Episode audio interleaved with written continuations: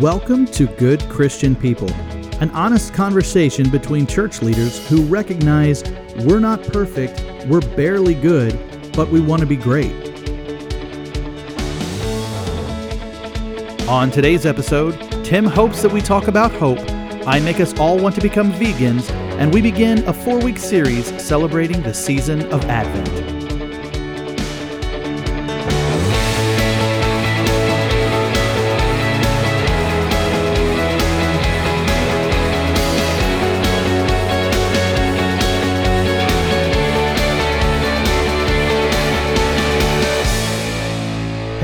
Everybody, welcome back to Good Christian People, the podcast. Hey, everybody. I thought you were going to do it. Welcome. To, no, That, no, that's it. That's, that's all it. I got. All right. That- Episode 15. That's my Jeff impression. Hey, everybody. Uh, you're going to have to get a couple octaves higher than that, friend. That's true.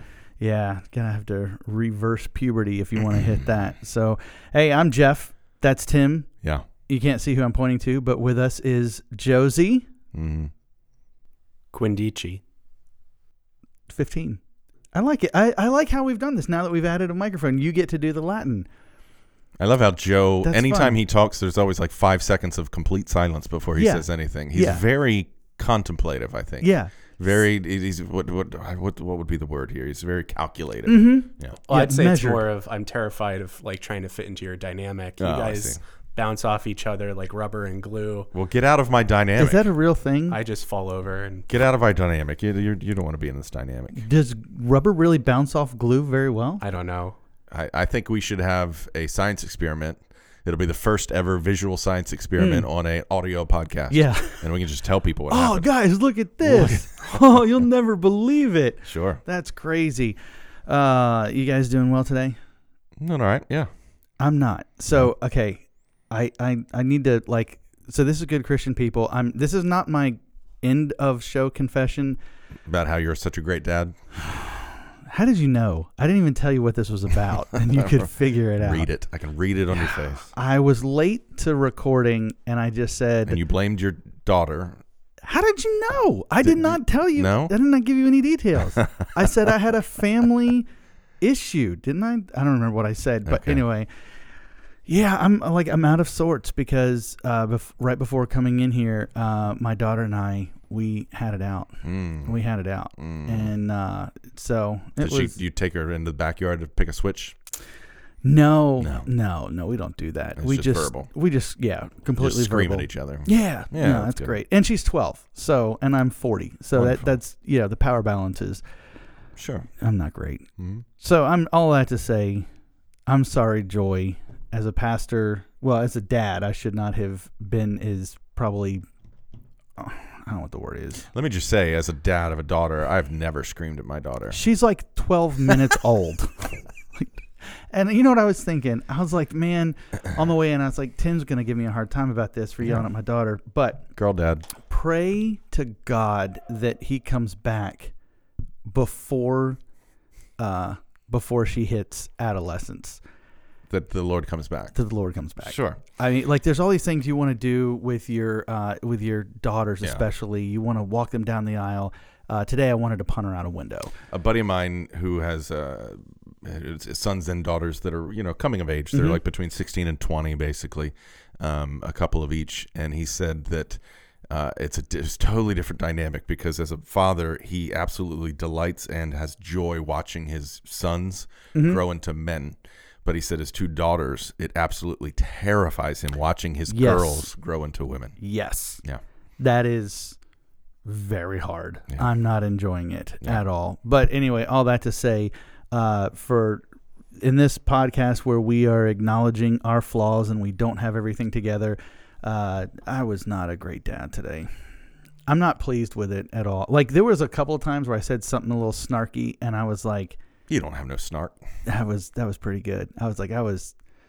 You I was thought you pleased with myself. You no, I mean you- I did. I totally did. I mean, I mean, I took away her devices. She didn't take away mine. So, uh, but it's still, balance. it really, you know, but still, as a dad and as a pastor, you should probably not yell at your kid and Well, yeah. yell the things I yelled at my kid. Well, my so son. I'm sorry, Joy.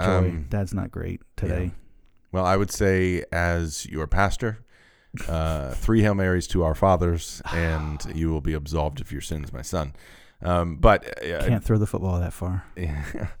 But um, I mean, uh, you know, I, I'm not looking forward to when my daughter turns 12. Let's just say that. so It is. It has been, and it was like overnight. yeah, It went from oh sweet little girl to oh monster. goodness. No, no, she's not Oh. a monster. She's not Oh. a monster at all. Uh, but she's it's like teenage. I don't. I don't know what it is. Hormones, they rage. They do. So I'm gonna let you say that, but it just it definitely uh it oh man you were 12 daughter. once. Why don't you go and ask your father how it was? I was fine. Oh, you were fine. I was yeah. fine. Perfect. I, yeah, I mean, like, and we. It, it's just anyway. We're spending way too much time on this. So what happened anyway. in the news this week? Which, by the way, when no. talking about the news, Mm. um, there's so I, I'm reminded of old YouTube videos that I used to watch back in the day. A guy named Ed Bassmaster. So like, Yes. yeah, uh, he he used to have this bit where he would just run around with a camera. And he would yell at somebody like, just walk around on the street and just put the camera in their face and say, "I'm putting you on the news." I'm putting you on the news. That was the bit. That was it. I'm putting you on the news. Six six words and a Mm-hmm. camera, and he would just he would just like stalk people. I'm putting you on the news. I'm putting you on the news, and it was some of the funniest little bit of just. It, it was just funny because people get so self conscious. They're not doing anything but walking down the street or driving their car down the street, and all of a sudden it was like, well, no, "You're not going to put me on the news. You're not going to do that anyway." so what happened in the news? So on the way in, so I'm already in a bad headspace from from having tension with my daughter and conflict, and then all of a sudden I get a notification saying Governor Hogan is having another press conference, and I'm Mhm. like, I appreciate Governor Hogan. Mhm. I believe he's doing good work. I Mhm. believe he cares about Maryland. Mhm. Um, I could I could do without him having a press conference every day. The man loves the spotlight. Well, he's running for president. Yeah, He's running about four years, well, about two and a half, three years early. I tell you what, from today's tweet, I know one person who will not vote. For, yeah, he won't. he will not get that vote. Yeah, um, that would be yeah, that'd be interesting. Anyway, oh yeah, but but we're the conference is going on right now, and basically nothing's changing, right? nothing is changing for Okay. us. Although he basically it was saying um, we are going to ramp up our enforcement. Police state. We are going to we you know Happy Thanksgiving everybody. Here Uh, come the National Guard. Yep. Kicking down your door. So I mean, yeah, he's I think he's doing a good job. It's funny, he is a Republican governor who probably will get more Democrat support than than uh, Sure. Republican support. Yeah, what was it? It was it? Um, I can't remember. Where was it in the Gospels when Jesus said, "They may take our lives, but they'll never take our freedom." That was in uh, Braveheart's uh, 1711s. exactly. they may take our lives, But they'll never take our our freedom. Yeah. And then that's when they like then they took it. skirts, yeah. Then right? they took his freedom. Yeah. Yep. Uh, and so yeah, so that's that's going on. So we live in a police state. Happy Thanksgiving, everybody. Uh, and then I thought this was really funny. So AstraZeneca has come out. So everybody is, is like coming out with the vaccines now, and AstraZeneca. Well, Moderna came out last week, and we talked about it. They came out and said, you know, Pfizer came out with one that was 90% effective. Moderna came out and said, we're 94.5% effective. And then Pfizer immediately turned around and said, we're 95% effective. Like, can't beat us. And then AstraZeneca now has come out and said, well, we're 70% effective, but we're cheaper. So it's like, Sure. right, great. Hey, good. I'm, I'm good. Ninety-five percent. Let's do it, man. That's Let's an A it. in my book. That is an A. That is a that is a A plus. So Give me the give me the vaccine. The good thing is I've been told somebody told me that when you get the vaccine, it actually comes with a microchip, and you'll actually you'll actually. T- I mean, I'm Oh, like, bring on the microchip, man. I'll be We a little cyborg. This just got edited for Parler. like, oh man, we're gonna be Parler famous Yeah. here in a little bit. Absolutely. Anyway, that's good. Thanks, Bill Gates. Thank you. Yeah. And George Soros. You know that George Soros is like a big time. Uh, I think you told me that. Well, have I mentioned on this podcast yet that people, some people think George Soros is literally paying me to preach what I preach? Yeah. That I've had that accusation Yeah. before. Yeah. All I know is George. I mean, I, I the guy has money, right? I've been told, right? Yeah. So if he's actually going to offer me some money, I'm gonna I'm gonna negotiate Yeah. That to the fullest. Right. Absolutely. For sure. To the glory of God. I'm be driving up here in a Jag, be like, "What's up, everybody?" All right, That's fun. All right. So right before we started too, I saw like just on the news, I was looking for something to talk about. putting Ha- you on the news. Have you watched The Queen's Gambit No. on Netflix? Yeah, me That's either. about the girl that plays chess or something. Yeah, right? and she does drugs or something. I don't Oh. know. I saw somebody. I think one of our listeners, uh, Matt, had commented. You know, the whole point of the series is basically to say that you, you know, in order to enjoy chess, you have to be on Mhm. drugs, Mhm. which I thought was funny. Mhm. Uh, but yeah, it was it broke the record for like Netflix's scripted limited series, and I don't know anybody's watched it Really but- broke the record for people the for amount of limited views. series, scripted limited series. Oh, for that's like one of those like I- little yeah, side I'm like, categories. okay, I guess Sure. that's what. But I so I came across an article last week. about chess. Where's No. this going? Nowhere. I No. just was like, I didn't know if you'd seen it. No, I and haven't. Josie, have you watched? Of course you haven't. I don't even know how to play chess. I'm 39 years old and I've never known how to play chess. Anyway, Really? I mean, Yep. it's, I it yeah. I know how to play it. I don't know how to play it well. I Mm. could beat a kid yeah. at it who doesn't know what they're doing. Checkmate. That's the only thing Checkmate. I know. Yep. And uh, so there is, oh, an article that I came across last week that I really wanted to bring up here. I did not include it on the show notes because I did not want you all to look it up. But Mhm. you know, so my family, we this past week we tried out that Hello Chef. Oh, I shouldn't give the name without a sponsorship, but Right. um, Were you yelling at each other while you were making no, the stop it. It was one little thing, and and everybody's like, it's gonna be a fun family thing, and like I made dinner, which That's where was they good. No, send I the really ingredients and then you make it, right? Right. Yeah. Yeah. So there's another DIY meal kit Hello out there. Kitty. Not Hello Kitty. No. No. Um, I read about this in the New York Post. I don't know any way around it, but there is a meal kit that has Mhm. been proposed Mhm. uh, that is out there called Ouroboros Steaks. Mm-hmm. Have you heard of this? No. Josie, have you heard of this? Do you know what Ouroboros is? No. It's the snake. It's the picture of the snake eating its tail, basically to Mm. indicate, you know, eternity and uh, Okay. and and continuing on and whatever. There's a group who has figured out how to take a swab from your cheek, and you can make steak Mm-hmm. from you. Mm-hmm. You can grow your own steak, Mm-hmm. and it would be you. So it's cannibalism, is what it is. That's the thing. The makers have come out and said, in their quote, it's not technically cannibalism. Mm-hmm. That's their because and but their their argument is now that they're all trying to grow meat in a lab like need to animal meat. They need to fire their marketing department. That's that's that's their tagline. if that is It's their te- slogan, Not Ouroboros steaks, it's technically not cannibalism. that that that marketing guy is never going to be able to find another job for sure. I was like, you gotta be kidding me. They need to hire Neal Page. Neal Page from you know from my favorite movie. But anyway, go ahead. What?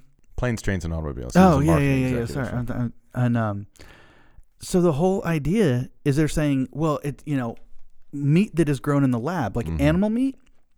They're saying you don't really know where it's coming from, and is it really ethical?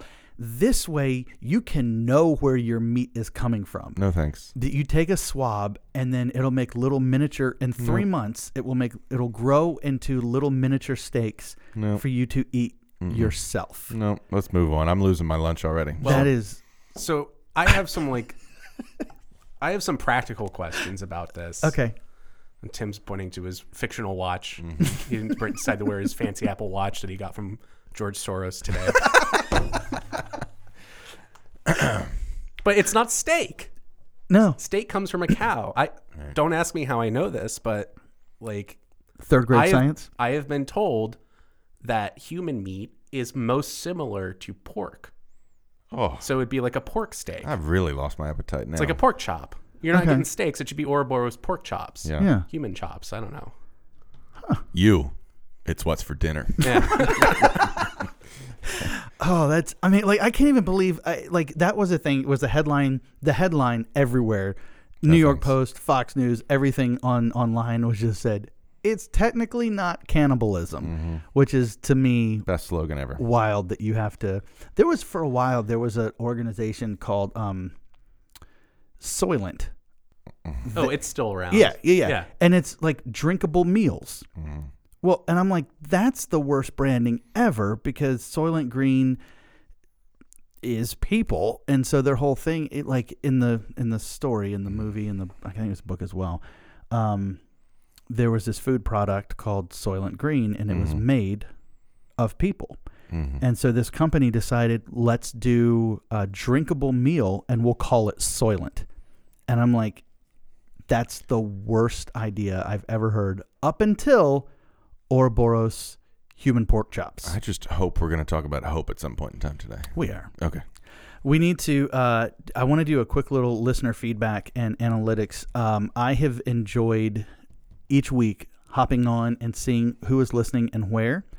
Uh, apparently, we have a, a, a friend. I'm excited. Uh, our, our friend Anna from church came up, and, and I'm sorry, I'm going to get the name wrong. I don't remember if it's Christina or Christine, but Christina, Christine, if you're listening to us, apparently from Washington. Oh, we have 30 people who have listened in Washington. Walla Well, Walla. I don't know if it's 30 people or 30 listens, but she said she she enjoys listening but doesn't like listening week to week and prefers to do the whole binge thing.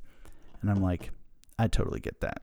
I totally get that. I would be disappointed listening to us too. But here's a thing that is surprising to me. Every week it seems like Virginia and Iowa go back and forth in terms of who's going to be number 2. Right now Virginia is in the lead only by 8 listeners. However, we have 117 listeners in Iowa, and guess where all of them come from? Council Bluffs, baby. Council Bluffs, Iowa. Way to go. We That love is Council amazing. Bluffs. 117, all from this. You know what I think we Little should do post COVID? We should travel up to Council I was Bluffs. thinking that do a and- live, do a live thing. But I looked it up. Uh, Council Bluffs, you're not the safest.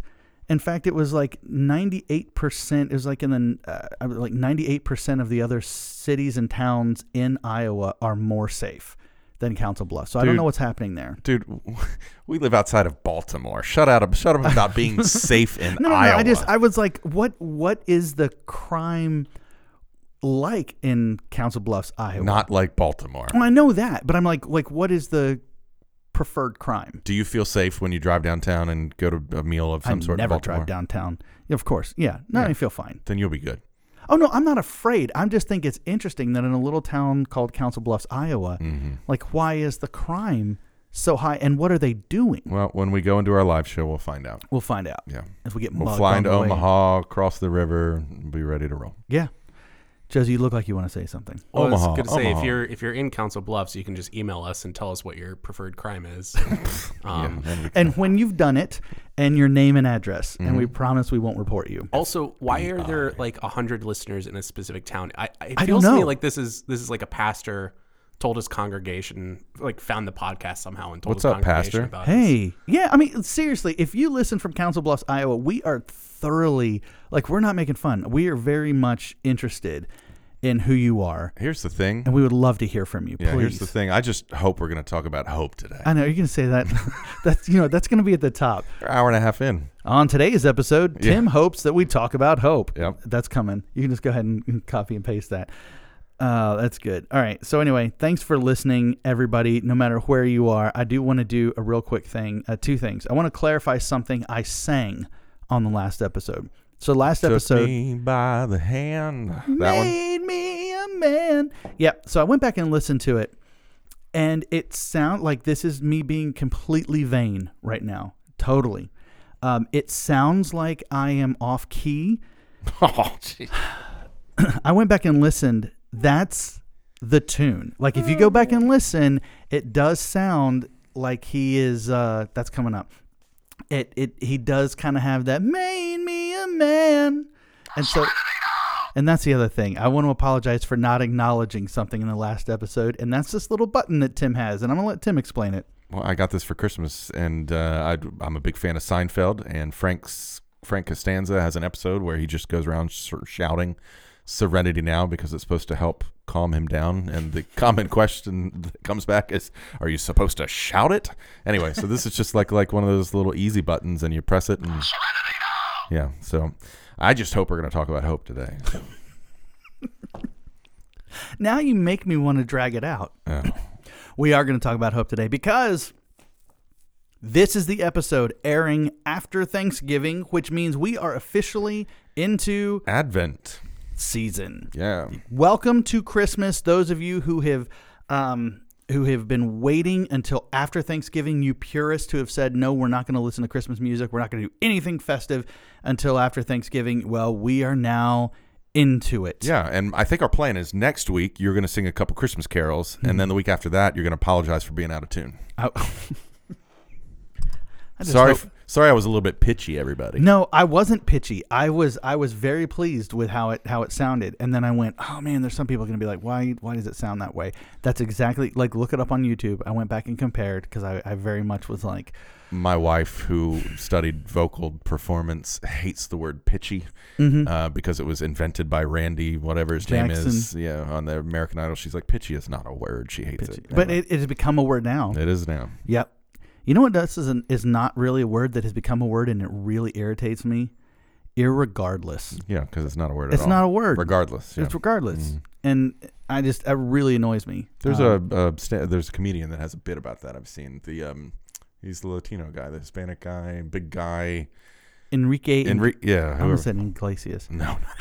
anyway, Yeah, he has know really good bit about irregardless. Yeah. I just hope that sometime we talk about hope. Hey, my man. All right, so I think we have a majority in the room, two right. against one. Are we going to talk about uh, so uh, since we're into Christmas, are we in the Christmas mood to talk about Christmas movies or do we just want to jump into it? It's the most wonderful time of the year. Let's take 30 seconds. Go. Your favorite Christmas movies? Favorite Christmas movies? Movies. Yeah, I mean cuz I know it'd be Christmas coming Vacation. Okay, yep. Christmas Story. Get Out. Yep. I hate that movie so much. Home Alone.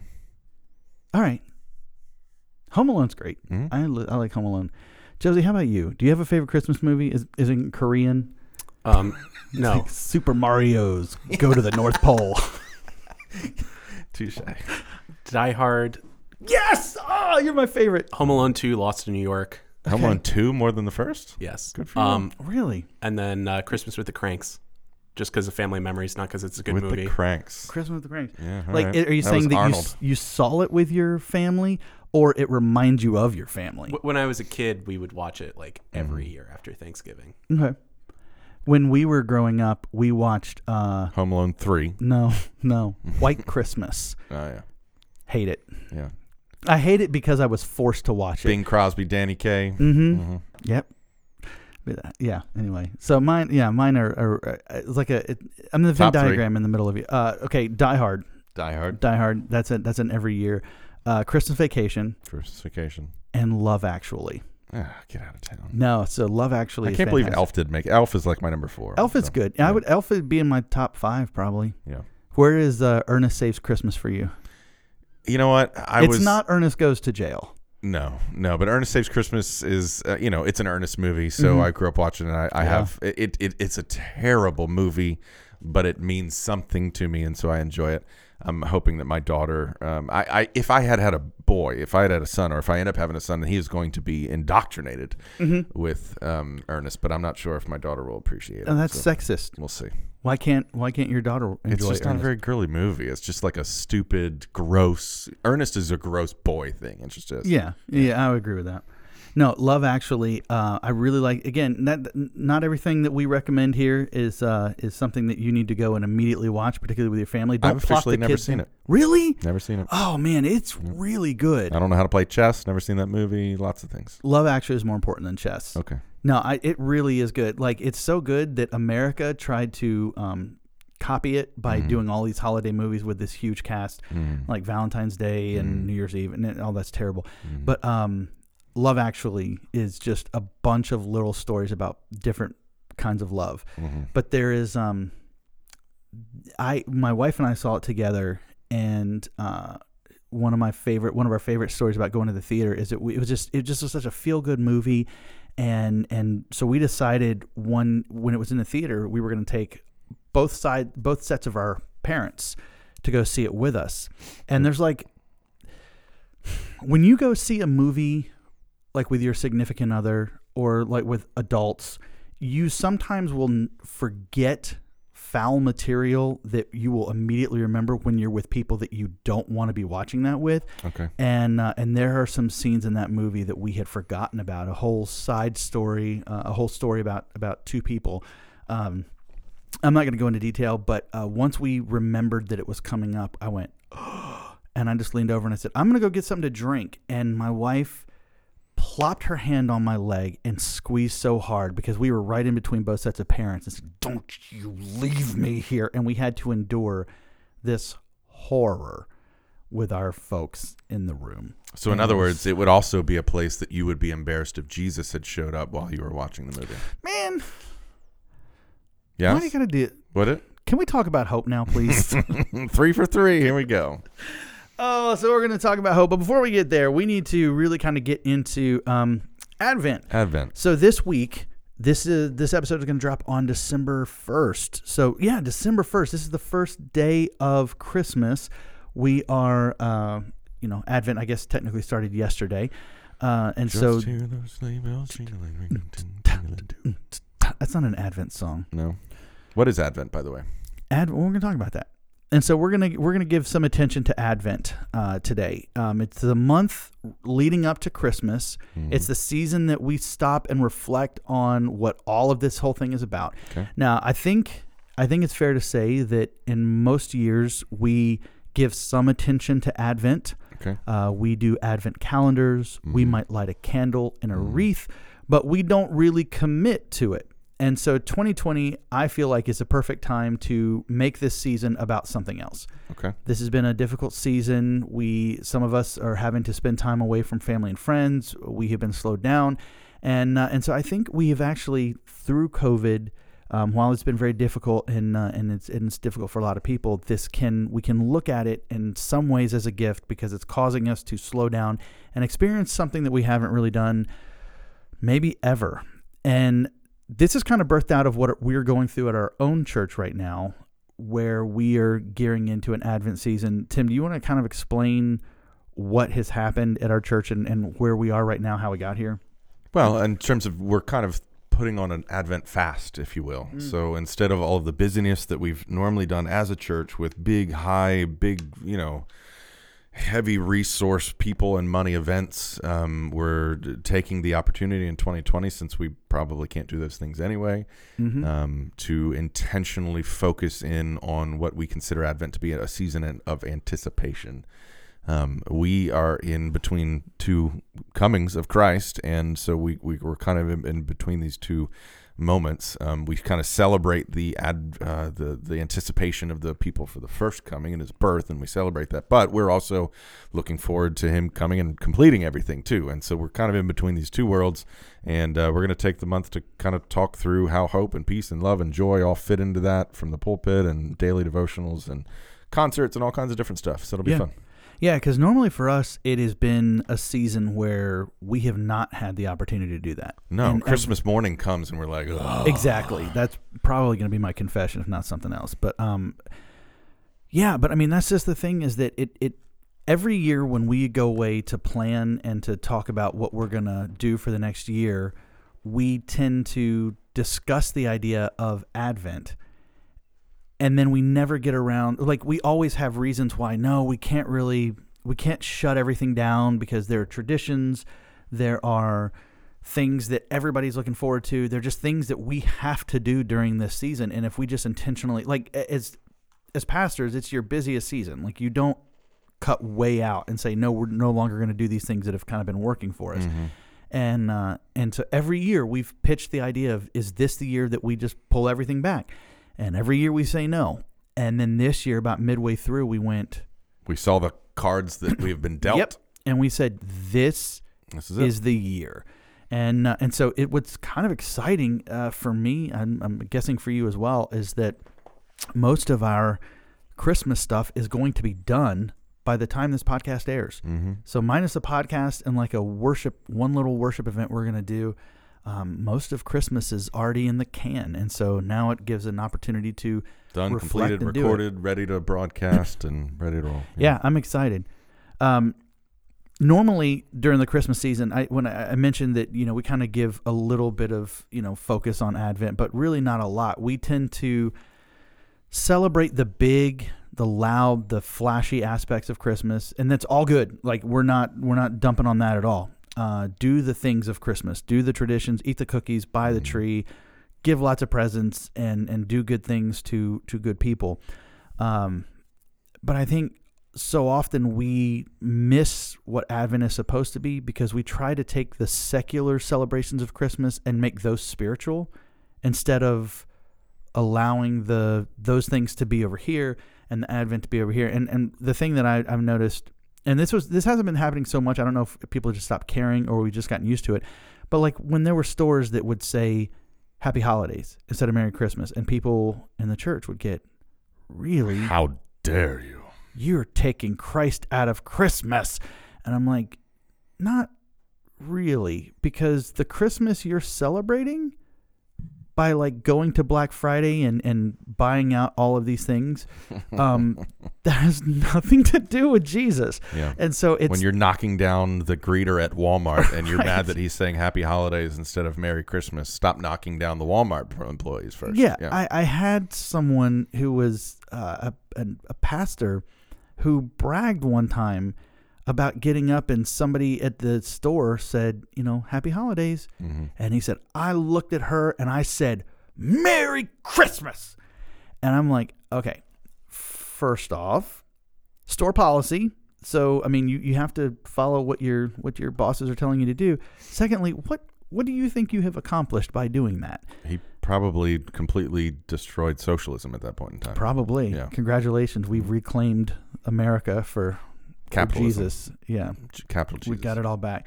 Uh, so here's here's our recommendation is we would, if you are so inclined, celebrate both. Celebrate the secular side of Christmas, the the fun Rudolph, Santa, all of that. Go for it. Have fun. Uh, but now also let's keep that separate and let's let's cel- celebrate the spiritual side. Yeah, use take don't waste a good crisis. Take 2020 and the time that has caused us and forced us to do things differently, to see things differently, a different perspective.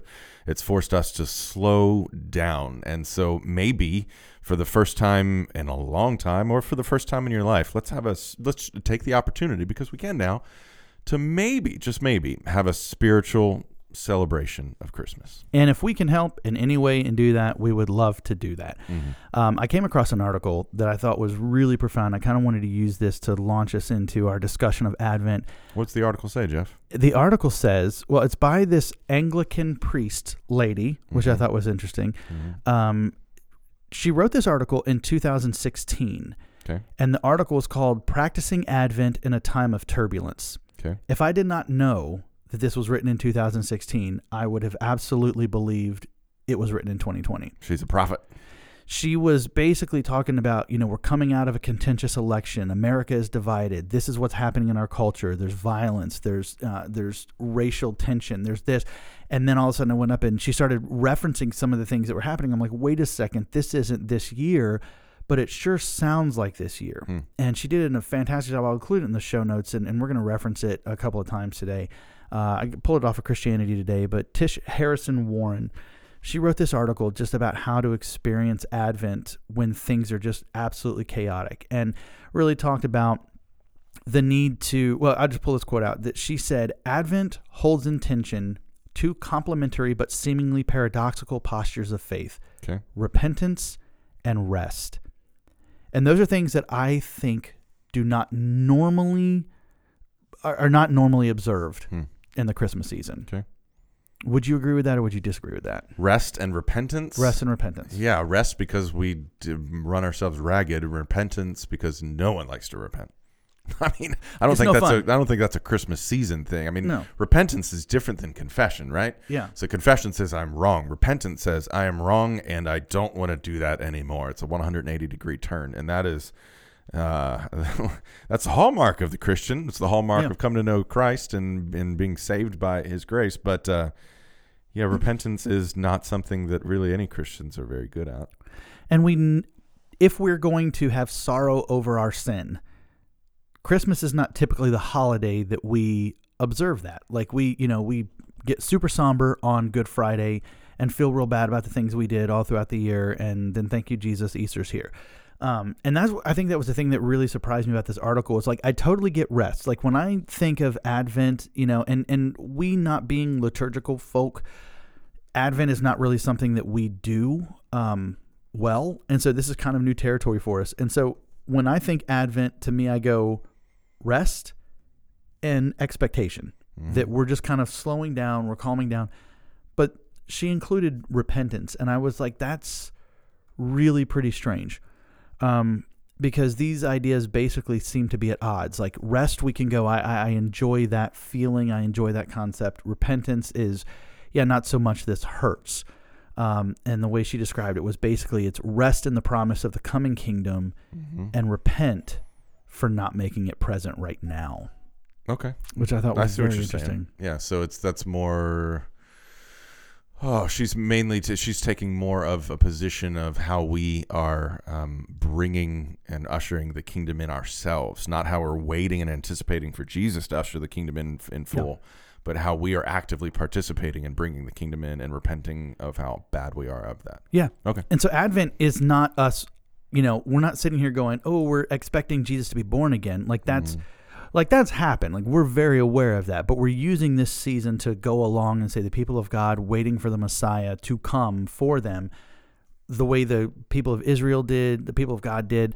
Um, and then here comes Jesus, that we are in that mode again where we're going, the world, and and the world for us politically, similar to the way it was for Israel, the people of God at the time. It's broken. Things are not going well. We are excited about the future uh, where Jesus wins, the Messiah comes. And then here we are kind of walking through the similar sense of anticipation of God, I want I want to come I want you to come and, and set everything right. But there's this idea that there is a role and responsibility that we have Yeah. in making that happen. No, I like that idea. I, th- I think I think that's something that even I miss in Advent. Instead of just sitting and waiting, so sitting anticipating way too often is sitting and waiting on our hands or sitting on our hands while we wait. Uh, and I think to your point and to her point from that article is that we there's a job to do while you anticipate. So I, I think Yeah. that's a good thought. And we're Good yeah, well actually we're gonna hit that coming up next. I'm really glad you said that. I pulled this quote out of the article. I mean, it's it's a little long. I'm sorry for it, but this was just this hit me so much, and I was like, this totally transforms my understanding of Advent. Mm-hmm. She says, We Christians not only grieve the sin and brokenness in the world, but in ourselves as well. I have to stop, name, and repent for the ways that I've contributed to this global lack of peace, even in my small, ordinary sphere. Together as a church, we recognize and proclaim that we are not innocent observers of what is wrong with the world. We are implicated in its evil. Its violence, hatred, and darkness breaks our hearts, and then with horror, we find violence, hatred, and darkness alive and well inside of us in our treatment of both our enemies and loved ones, in our false worship and self obsession. Merry Christmas, everybody. Like, that's. But that hit me. I was like, man, that's. I, I, Yeah. I, I'm like, she's basically the original good Christian podcaster. Because what she's saying is, we've got some stuff in us that we Mhm. don't really recognize. And Christmas, Advent is the time to go, Jesus didn't come back or didn't come to earth because we were great hmm. and he just wanted to hang out with us and try our food, right? Like our human pork chops. He came because we needed a savior. Yeah. He entered into our mess to rescue us from our mess. And sure. and that's that's tough to remember. Mhm. That's tough to deal with. And so eh, yeah, I don't I don't know how it, it- they're kind of at odds with each other to me to go there is a sense of I need to reflect on my own sin and my own Yeah. that I'm the reason that Jesus showed up. Like I'm glad he did, but there's a reason, and uh, and I am part of that reason. That all of us in the church are part of that reason, and and that's a, a good opportunity to come back and say, hmm I I, I, I I can focus on that for. We are the reason that he gave his life. We are the reason that he suffered and died. To a world that is lost, we give all we can give to show them there's a reason to live. I don't know. Remember that song? no. Is Okay. it is it Don Moen in 1983 Probably. again? oh, it's going back. Yeah. yeah, Maranatha. yeah. I can't. I'm I'm hearing it, but I don't. You know, you know old school stuff, man. Oh, I, it's drilled. Yeah, It's drilled into Yeah. the brain. And so before we get into talking about um, the first week of Ad or the first theme of Advent, um, I just wanted to throw this out there. Why do you think focusing on Advent, focusing on repentance, focusing on rest is so difficult during this season? Are there specific hindrances that you see in other people's lives, you see in your own life that you say, man, I, I just typically don't gravitate towards that this season? Yeah, and I think we talked about that. But my challenge would be stop it. Stop it! I mean, uh, we, we, we've acknowledged that all of the Christmases before us have been unnecessarily busy, Mhm. and we have crowded out things that are important to celebrate and to focus on and to contemplate prayerfully. And so, my my uh, challenge is to stop it. Stop it. Don't waste a good crisis. It is here. God has given us room. He has created space. Mm-hmm. So use it.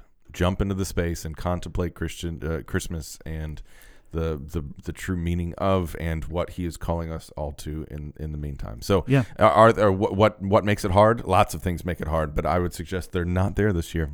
So, Yeah. So stop making it hard on yourself.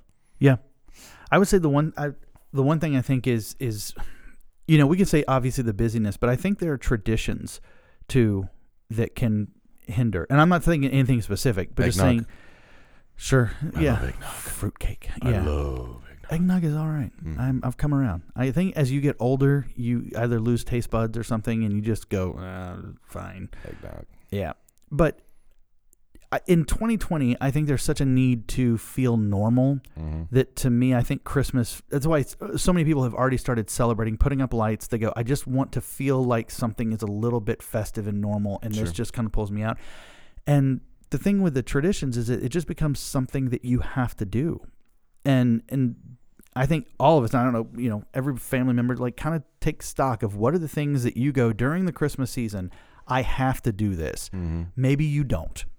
Maybe you don't have to do it. So I I told this um, story, uh, at least personally. I don't know if it came up on the podcast at all, but um, for Halloween this year, my my roommates and I we built like an automated like step on the button and it opens up like an a little coffin that has like the candy bin bags. Right. It's completely contact free, um, and what I noticed is that there like for lack of a better word, there was almost like a liturgy to Halloween that Yeah. like people don't realize until it's broken. There's a a these traditions, these things that have like just become so ground into us that they are necessary to feel normal.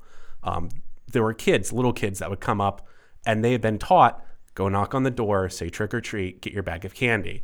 And that wasn't what we were doing at our household. It was completely different. And it like really set people off for a loop Yeah. and that's why I think for some people, like trying to get this this holiday back, get this sensation, is so important to them because it's like the it's a it's an anchor point, it's a grounding.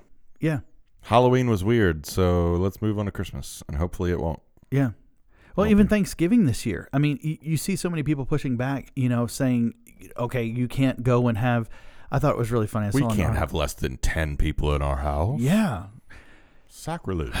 Well, or but I mean, for some people, they go, "This is a time where we come together as a family," and and to not be able to do that, or to feel like somebody's going to call the cops if I get together with my family to have a meal, like that feels not right. It feels real weird. Um, I was I saw an article last week that talked about here's how you can make Thanksgiving, you know, COVID Thanksgiving festive. Uh, go on Zoom and showcase the foods that you have prepared to your family. Like, look at the turkey that I have made. Look at all this delicious stuffing that you can't have. And I'm like, that's so stupid. I mean, but if you're doing it's that, stupid, but people love the Food Network. yeah. Well, yeah. all right. I mean, people love the Food Network. Yeah. All right. Good point.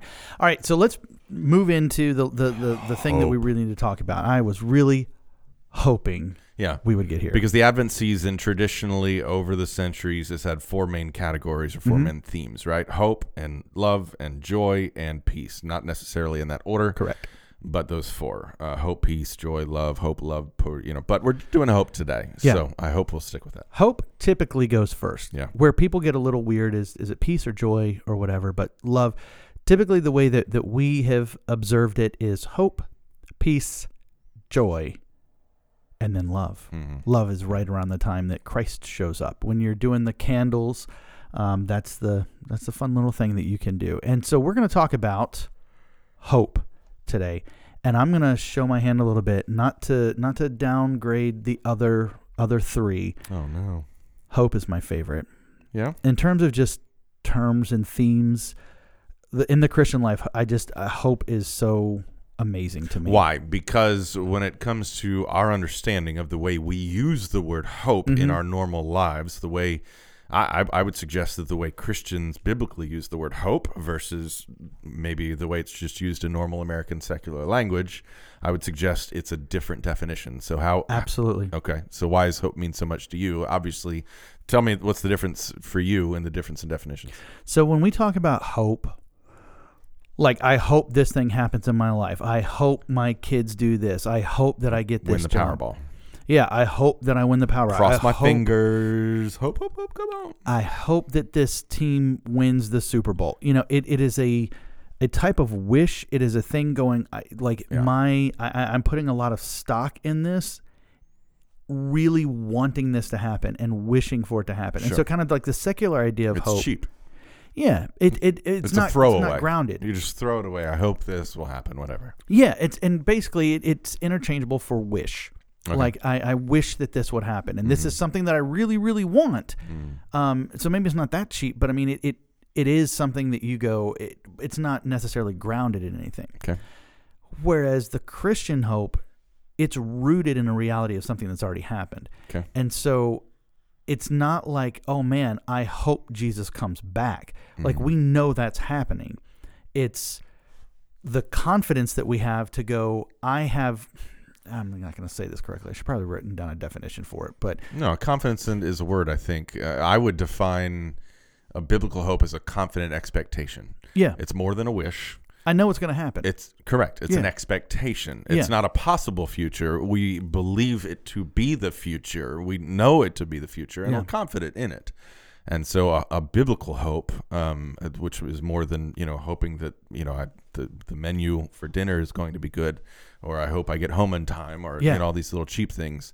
The biblical definition of hope, and when we see it show up in the scripture, these are life changing moments of hope, right? Yeah. having a confident expectation is something that will change a life. A life. Uh, the, Yeah. the, the worst place anybody could be is in a place where there is no hope, and we've Yeah. heard people use that. Uh, if they're hopeless position, these are these are moments where if you have no hope, people have no will to live. Right. Ho- hope stitches together your will to live, Yeah. and it's a necessity for life. But the problem with hope is it hope can be bad. No, hmm, that sounds wrong. I don't know if that's too hot of a take, but Mm. hope hope can be no. So I pulled out a quote. Let me find it because I thought it was really. I was. It is the Hindu proverb. Okay, it's a Hindu proverb that says there is no disease like hope. Okay. Okay, the so idea. is this the Great Hindu People podcast now? yeah, Hindi, the Great Hindi People. no, no. But I mean, you know, we can have other ideas. No, and I mean, w- I ag- I like what they're saying. Okay. It's not complete. There is no ho- what? What was it again? There is no disease. disease like like hope. hope. So how is hope a disease? So the idea that hope, there's no guarantee of fulfillment. Hmm Right. It's just they, they say it's a false friend. False hope. A false hope. It makes us feel good, but then when it doesn't come to fruition, Sure, then it leads us into like despair sure. and bitterness because we go, This didn't happen. Well, and to that point, you and I and all of us have friends that uh, do not share our our worldview, do not share our faith, don't share our Sure. understanding of Christ and the way that the world works, and they would call uh, they would call our belief a false hope. Sure. That's just something we're throwing out there. And if our world comes crumbling down, and all of a sudden we are enlightened to the fact, uh, they might say that you know our worldview is wrong. Then what you're saying, then all of a sudden it's a disease that we realize that you know we've put our place our hope in Yeah. the wrong spot but i would also say to some of those people they're putting their hope in the fact that i'm wrong yeah.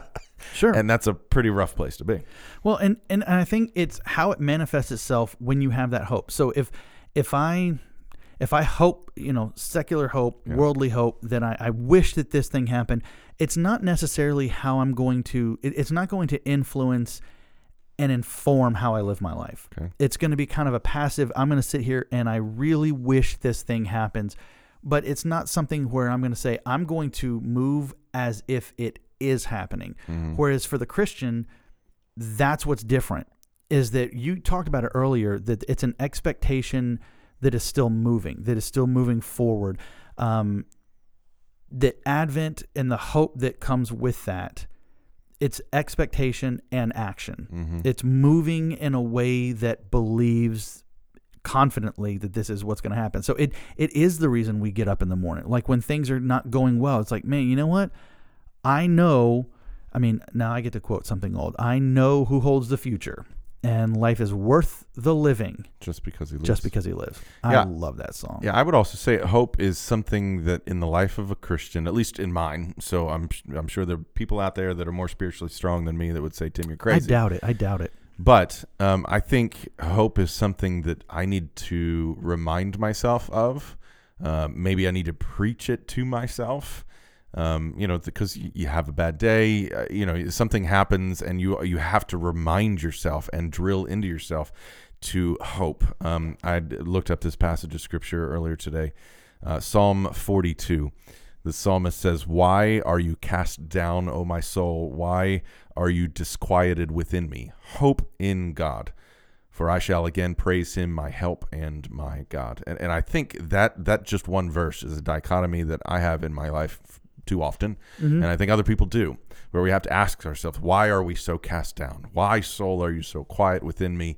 And we have to literally preach and yell to ourselves, hope in God, hope in mm-hmm. God, because there's more than what we see. As Paul says, we focus on what we don't see because that's what's eternal, but the temporary is going to constantly constantly eat away at our soul. And I think there's too often we who are more than victorious as Christians, we find ourselves where our soul is cast down and we have to preach to ourselves. Yeah. Find hope. Find hope. Find Hope is hope. there. And and Ephesians two goes on and talks about how we have no hope apart from Christ. Mm. Um, and that that's what I mean. It, it's not a wish. We know He has come. We know He's going to come again. He has proven what He's going to do. What He said He has done, um, or what He said He's going to do. And so, as a Christian, then that informs how we live. Hmm. That we're not sitting back and just waiting. You know, oh man, I, I really hope life gets better. I really hope. No, it's you know, it, it kind of is the confidence in the midst of the mess. One of the things I came across this quote from Tim Keller. And he said, While other worldviews lead us to sit in the midst of life's joys, foreseeing the coming sorrows, Christianity empowers its people to sit in the midst of this world's sorrows, tasting the coming joy. Hmm. And I think for us in 2020, that is so critical to be able to say, we are in the midst of sorrow. Yeah. We're in the midst of a difficult situation, and yet it's not the end. I mean, hope is the reason we can say it's not the end. You know, love, joy, uh, peace are all sort of in the present, Sure. right? Like I can experience these things.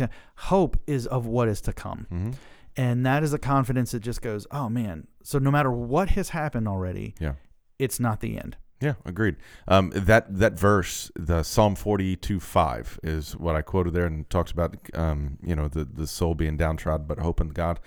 Uh, it's just interesting. I, I'll send it to you so you can put it in the show notes. Yeah. Um, in the 17th century, there was a guy named Richard Sibbes, S I B B E S, and uh, he wrote an entire book on that one verse. Wow. He called it "The Soul's Conflict with Itself," and uh, it's you know it's free, open source, online. So we'll give you the the uh, Cool. the link there if anybody wants to read it. Yeah. The soul's conflict with itself. If people listen to podcasts, they probably don't read books. Yeah, they I listen to books. I mean, that's almost a 400 year old book, so it's not bad. well, probably a lot has changed since then. 385 years. Yeah well, you put it that way. Yeah, you know what hasn't changed What? is the world gets you down and Jesus picks you up. Hmm, So That'd be a good song. yeah, Is that a song already? Did you just quote something from the seventies? no, I don't know, but Keith Green me. uh, he picks me up, he get down, and picks me up. Isn't I that get wasn't that a s- down. He picks me up. I get Right. down. He Or- lifts me. yeah. Audio adrenaline. audio adrenaline? Okay, gotcha. See, Yeah. there's all a right. song in there somewhere. There you go. All right. Um, before we move on, I came across this this uh, this article. Uh, and I'll include it as well. Um, it was on Christianity Today. It's by a guy named Jay Kim. It's called Advent Hope is an expectant leap, Hmm. and it's just this again this whole idea that we keep coming back to that hope does not mean that we sit still and we just wait for things to get better, but it empowers the Christian to live a life of confidence in the midst of brokenness. And he says this this is what Christian hope looks like. It doesn't ignore fear, anxiety, and doubt, it confronts them. It holds steady, clinging to peace in the midst of chaos. Through life's many treacherous storms, be they pandemics, political divisions, social unrest, or personal struggle, Christian hope is buoyed by something greater that has happened and something greater that is going to happen again. Hmm. We know Jesus has come. He is coming back. Cue the music. Not really. We still have a little Oh, more to go. gotcha. Yeah, all right. We're, we're not done. But that would have been a really good. I should have saved that quote for the end. I got another one at the end. I think I want you to read, and the music will come in and it'll swell, and everybody will be Oh. crying at the oh. end. Okay, very good. I'll definitely read whatever you want me to read. Yeah. So I I don't know a ton about this like traditions or anything really about Advent. I don't, how I know, made, much. I made it 25 years into the church and and have never really like paid attention to Advent. But um, You know what? But not to, not. It's not your fault. The church hasn't either. Yeah. Okay. Um, reading this Christianity Today article and just kind of like doing some quick googling while we were sitting here looking. Um, What's Google? uh, it's a search engine. Oh, very good. Um, I always search with Alta Vista. Ask Jeeves. what what stands out to me um, when we talk about hope is y- you guys are talking about a hope of of the future, but what I read from this is that especially when you look at like the Eastern Orthodox tradition, where like it, it's it's a lot more like repentant and looking towards um, Yeah. towards uh, what what has happened is Advent to me seems to be a a time to remember hope fulfilled. Yeah. Um, as uh, the Christianity Today article says, um, something I really liked reading was one perk of living in the northern hemisphere is that the natural seasons roughly track with the church calendar. The Lenten bleakness of March gives way to the rebirth of springtime, usually right around Easter. And Advent, the days darken, and then right around Christmas, the hours of light begin to lengthen again. Um, I, I think Advent, to me at least, uh, we look at this like Eastern Orthodox tradition of like being a lot more repentant and kind of like sorrowful and sad. Um, it it helps us remember like where we were before Jesus, and then like that the fact that that the hope we had that things would get better came at Yeah. not at Christmas time because we don't really know when Jesus was born. Probably more like September. March or April or whatever. But the fact that like that promise from God did come, Yeah. and because of that, we can continue hoping. Yeah, I love that. Yeah, I mean, in, in, in particularly when you think about how it is literally the darkest right before Christmas. Mm-hmm. And, uh, and and and yes, I understand there will be some people who go, you know, Jesus wasn't born on December twenty fifth. I go, yeah, we, But that's why the get that. church chose it. Yeah, And, and we understand that there were some traditions that existed that the church might have uh, supplanted and said, you know, we're gonna we're gonna take those and we're gonna redeem them, and that- Baptize them. That's fine. Like, okay, We like, baptized the winter orthodox or, or equinox. we fixed it. It's ours now. It's our. we just took a flag and like planted on it. Like, And with that idea, that's one of the things. When my wife and I, five years ago, we were walking around Rome, and um, you know, it, a bunch of all these places with great Roman temples that used to be to the Roman gods, this, that, and the other, and you know, they were built two thousand years ago for such and such Roman god, and now there's a church in it. You know, there's a Catholic Roman Catholic church Yeah. in there, and it was, uh, you know, I think there's there's a little bit of gall. But there's also confidence to just walk into a place with a bunch of just secular gods and be like, "It's ours now." yeah, like we're just like you, you can take you can take your false religion and we're going to baptize this place Yeah.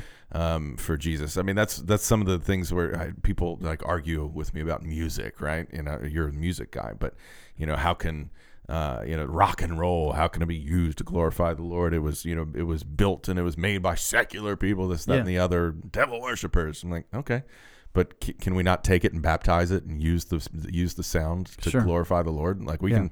The, the church has done that for two thousand years. Right. We've taken good art uh, elsewhere or good ideas elsewhere, and we've said, "Ah, good idea. We're going to baptize it and use it to the glory of Jesus." Yeah. So Yeah. On that note, you can to mention Rome. I I was in Rome earlier this year. Like, um, you we get it, go guys. I'll go to Rome. Yeah, Like, go to Rome. It's it's a beautiful city. Roma. You can to this day still attend. Maybe not on this day um, because of COVID, but you can still attend mass in the Pantheon, which Yeah, is like that's- one of the oldest structures in Rome. And that's built- what I was. That's what I'm referring to as Pantheon. Yeah. Yeah. Um, Which is literally called the Pantheon. yeah. the Pantheon, and then that's where they have a church and mass. Yeah. yeah, that's awesome. Yeah. To our to our singular God. We're meeting in the Pantheon. Anyway. That's amazing.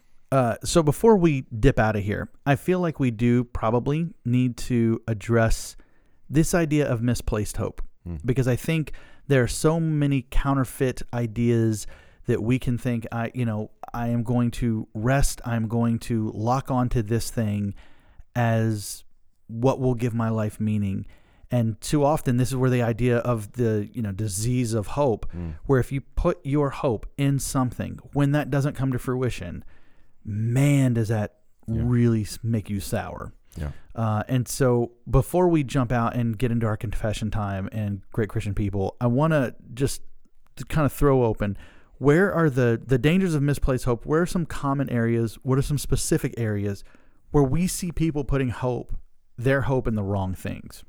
I'm going to rewind. I'm going to hit rewind, and we'll bring it back to a political discussion in, in the election we just had, uh, because I think I think a few weeks ago we mentioned an article that Russell Moore had put out, uh, like in between in between actually election day and then the press, you know, calling it for Biden. Uh, he put in there a story about him talking to a pastor prior to the election, and the pastor said, "I just hope it's not close. Like whoever wins, I just hope it's not close." This was not Russell Moore's. This was him, you know, recounting a story from another pastor. And I get what that pastor was saying. I just hope it's not close because then we're gonna have what we have now, right? Um, but Russell Moore went on in that article to say, in the midst of all of this being close, and who's going to, you know, and everybody placing their hope and a politician, a policy, a party, a, a, a party, a platform, all the things we've talked about in our outrage series.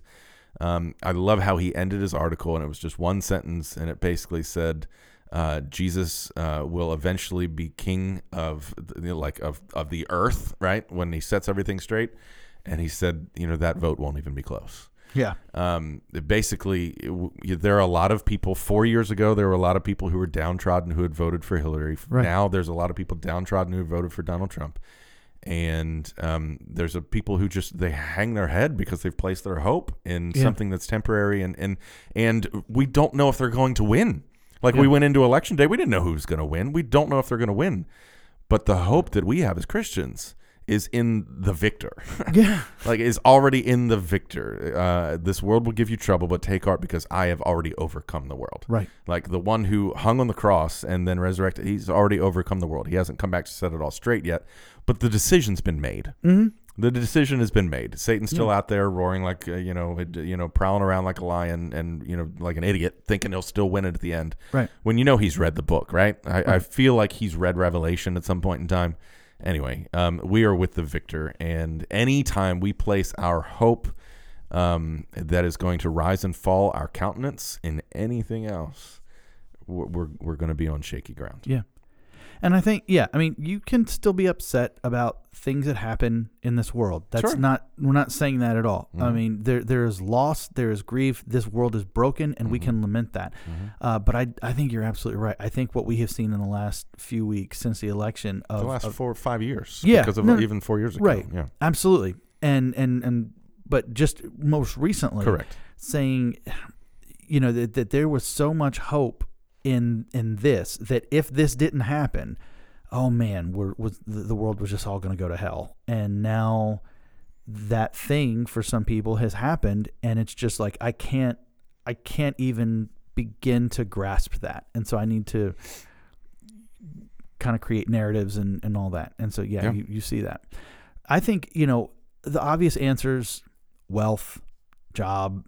You know, people kind of say if if I could just have this, then everything will be fine. The thing to me that that stands out so much, um, and our buddy Jeremy uh, pointed this out in the on our Facebook wall um, a couple weeks ago when we were talking about uh, kingdom, uh, having a kingdom mindset, but it's uh, family Mm. and relationships because all of those are so good, right? Like they are gifts from God. And yet we can almost turn that into an idol saying I'm going to I'm to be about this family and and I I've done that. Like I know I have. Um and so th- that that's a big one that I think we can put our hope in our family and ultimately for as much love as we have for them they will ultimately let us down. Yeah. I mean, I've told Yeah. people that from the pulpit, right? Yeah. I don't know if you've heard remember me saying it, but like, don't follow me. Like, I, I, I'm a flawed man standing up here. Do not follow me because it, I will break your heart. I, it's uh, I don't know when. Uh, by the grace of God, it, you know, who knows.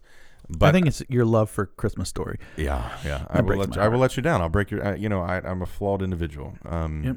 And it, unless we're following after the perfection of Jesus, we will constantly be let down. Yeah. I think family kind of ties into what I would say people have misplaced their hope in, um, especially as we're looking at the the the Thanksgiving season for what us, which is coming up for you guys, which has already happened, Mm. where so many people are traveling home to be with their families, are are searching for a sense of normalcy. And I think so many people in this time, this time, this this this this moment are placing hope that are placing misplacing their hope in like a sense of normalcy. Once everything gets back to normal, everything will be okay. And I, I, unfortunately, it, it's not. Right.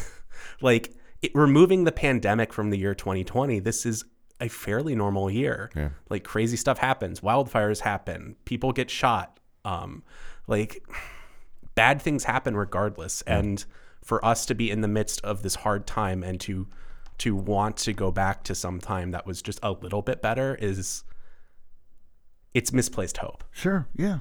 No, I, I I love that man. Yeah. 'Cause That was that's part of what's coming up in my Christmas Eve message. Um, is that when you look at 2020 and you look at all the upheaval and you look look at everything, aren't you glad this is not all there is? Mm. Right? Aren't you glad we're, our nose isn't stuck in it? And um, you know, to your point, uh, and and kind of what we talked on the outrage series, this is, if nothing else, 2020 should be a gift to us as believers to pick our heads up and realize that we don't belong here. Yeah. This world is not our home. Hallelujah. Thank you, because this world is a mess. I cannot imagine not having hope. Yeah. I really can't. I mean, like it, it it's so it, it, it breaks my heart for people who don't who who this is all that there is. Well, and uh, and It really does. so as a pastor who uh, pre COVID would do a lot of funerals, um, I've gotten to the point now where I've done some funerals for like you know friends of friends kind of thing, and now I'm kind of like their quasi family pastor. Anytime anybody in that family dies, and Sure. nobody goes to church, nobody's a believer, um, but I, Tim's the guy they call, right? And so I go because those are high opportunities to minister.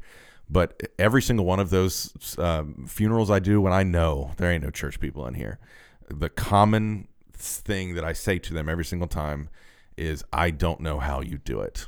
I just look them all right in the eye and say, as a man of faith, I don't know how you walk into a room like this, stare at a dead loved one, uh, place him in the ground. I don't know how you do it without the hope of something greater. I just don't know. I don't either. Don't And it. so so church listeners, you know, the encouragement would be hold on to that hope, Yeah. embrace it and celebrate it this season, but also get to work because it's not a hope that just says, "Well, I can ride out this storm." It's yes, I can ride out this storm, but try to pick up as many people along the way Mm-hmm. and share that hope because I, I you know, it is such a gift to know it uh, and to know that I didn't do anything. I mean, I did do something to make Jesus show up, uh, and it wasn't good. Um, you know, and so for us, we need to be able to to use that hope and to say, in the midst of this difficult situation, in the midst of 2020, in the midst of whatever 2020, guys, 2021 might be worse. yeah, I mean, it, I mean, just right. We're all looking forward to we're 2021, like, right? oh, 2021. As soon as 2021 happens, as soon as we get that vaccine, Right. everything's going to be fixed. and this might we don't be know that. this might be the honeymoon period. This might be the best yet. Uh, and and the thing is, is Should it- we talk about tribulation and eschatology and all We'll that? do that No. next episode. Okay, right. We're already late. Yeah. And so the recommend not the recommendation, but the, the, the challenge for us as Christians is to say we can't just hunker down. Mm-hmm. Like we've got to get to work and let other people know about this hope. Lastly, here's my recommendation, Tim. If you want to throw something in, and this is gonna here's one way that I would recommend trying to reclaim and to realign your hope during this Advent season. And this may seem real counterintuitive to Christmas, uh, but it's to focus on the bad, like for a little bit. Like think about where things are, and and to be mindful of the fact that this is not all that there is. Okay. And then be intentional about figuring out how you are going to uh, observe that, how you're going to celebrate that, how you're going to focus on that. Because as we've talked about, we all want normalcy. That's good. We all want to honor our traditions. God has given us a new opportunity this year to change some things up. And and so let's be intentional about really locking into Christ this Advent season. And he is the hope that we have. Do you got anything? Any recommendation? No, I just, as I said before, stop it. That's Stop my it. recommendation. Stop acting like you're still busy. Let's wrap this thing out here. Let's jump into confession. Do you got anything you want to confess? Yeah, I, this? I mean, just plainly, uh, you know, I spend my time in the pulpit. At, at the, you know, most people see me in the pulpit, and I spend time telling people to uh, remove the noise and focus in on the Lord, especially during the holiday season. And I just as much as them get wrapped up in it. And so uh, I'm confessing that, like many many times when I'm preaching to myself, I I sometimes walk away and I don't practice what I preach. And uh, this is an opportunity for me to also tell myself, stop it, stop Yeah. acting like you're so busy. Well, I had a feeling you were going to do that, and so I had to come up with a second confession because that that that is mine primarily. It's just that th- th- every single year I get to December twenty fourth, and I'm like, how did we get here? And I haven't like spent time just really anticipating. It's just been so busy.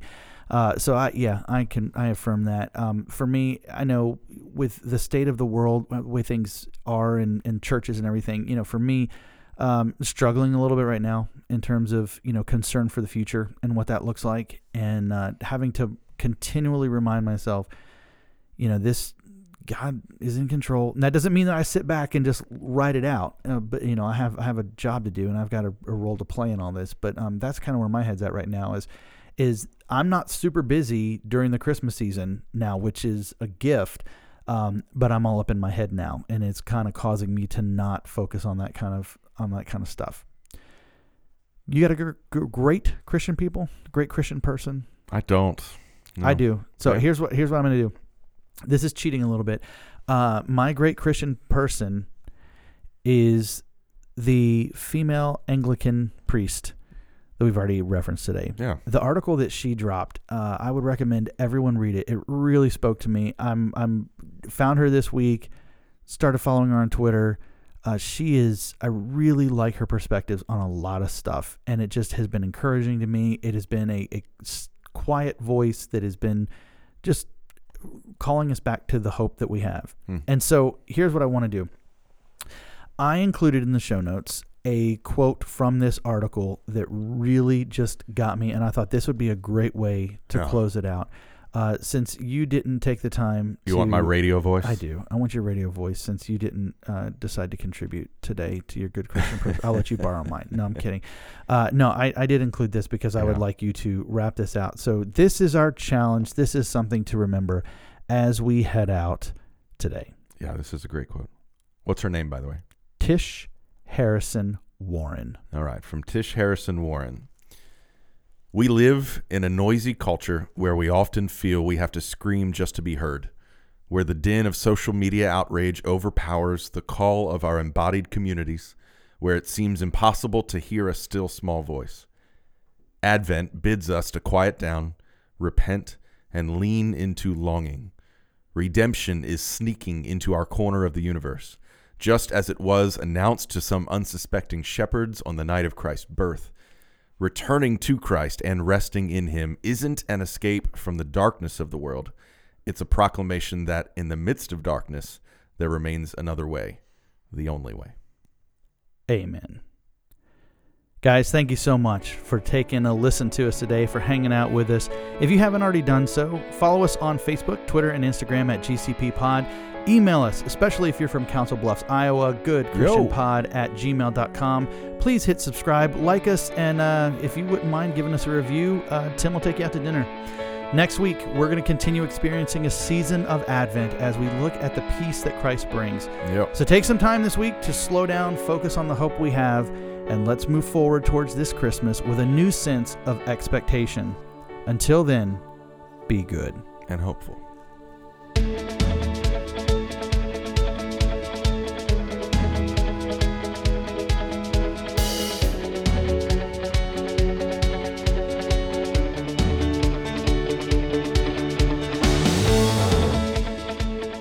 You've been listening to Good Christian People, the podcast.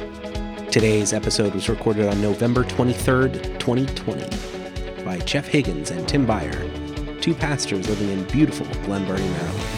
If you'd like to hear more of our content, please check us out online at goodchristianpod.com or by following us on Twitter at, at GCPPod.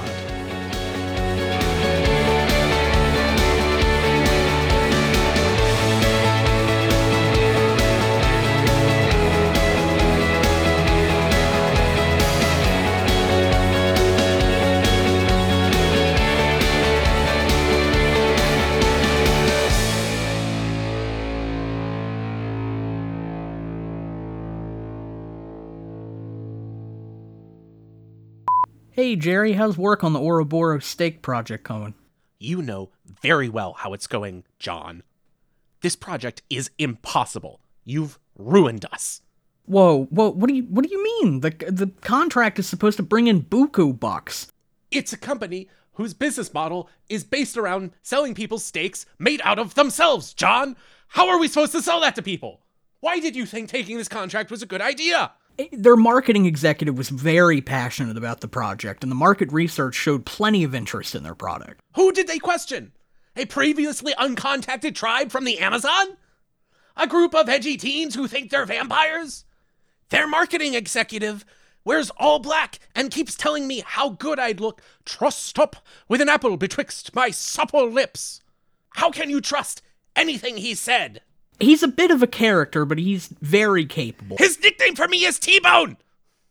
He asked me to start wearing parquet instead of cologne! How does this business model even work? Has anyone stopped to think about the ethical implications of eating lab grown human meat? It's one of those newfangled health food fads. It'll be all the rage. It'll be all the rage after everyone ends up with mad cow or a prion disease. What about the practical implications? Why are we even calling it steak if it isn't even steak? Human meat isn't even comparable to beef. It's more like pork. We should be calling it Ouroboros pork chops. Well, that would just be ridiculous. What's the difference? Hey, uh, just calm down, okay? They've been very happy with your work so far. I'm sure whatever you have, they'll be excited about. Let's just go over what you've got so far. Do you have the list of slogans? Here. Ouroboros Steaks. Put the me in meat. Ouroboros Steaks. You are what you eat. Jerry, are you even trying? Yes, you come up with one. Ouroboros Steaks. Technically, it's not cannibalism. We were told we legally cannot say that after the last FTC fine. Oh, okay, it's trickier than I thought, but why don't we just take a break for lunch and come back fresh? Okay, I'll give you a hand and we'll be ready for our presentation tomorrow. Okay. Actually, that might work. Um, Ouroboros steaks. Give yourself a hand for dinner. We'll we'll keep working on it. Oh, hey, I forgot to mention there was a request for you to eat light today. They wanted to cut the fat for tomorrow's presentation.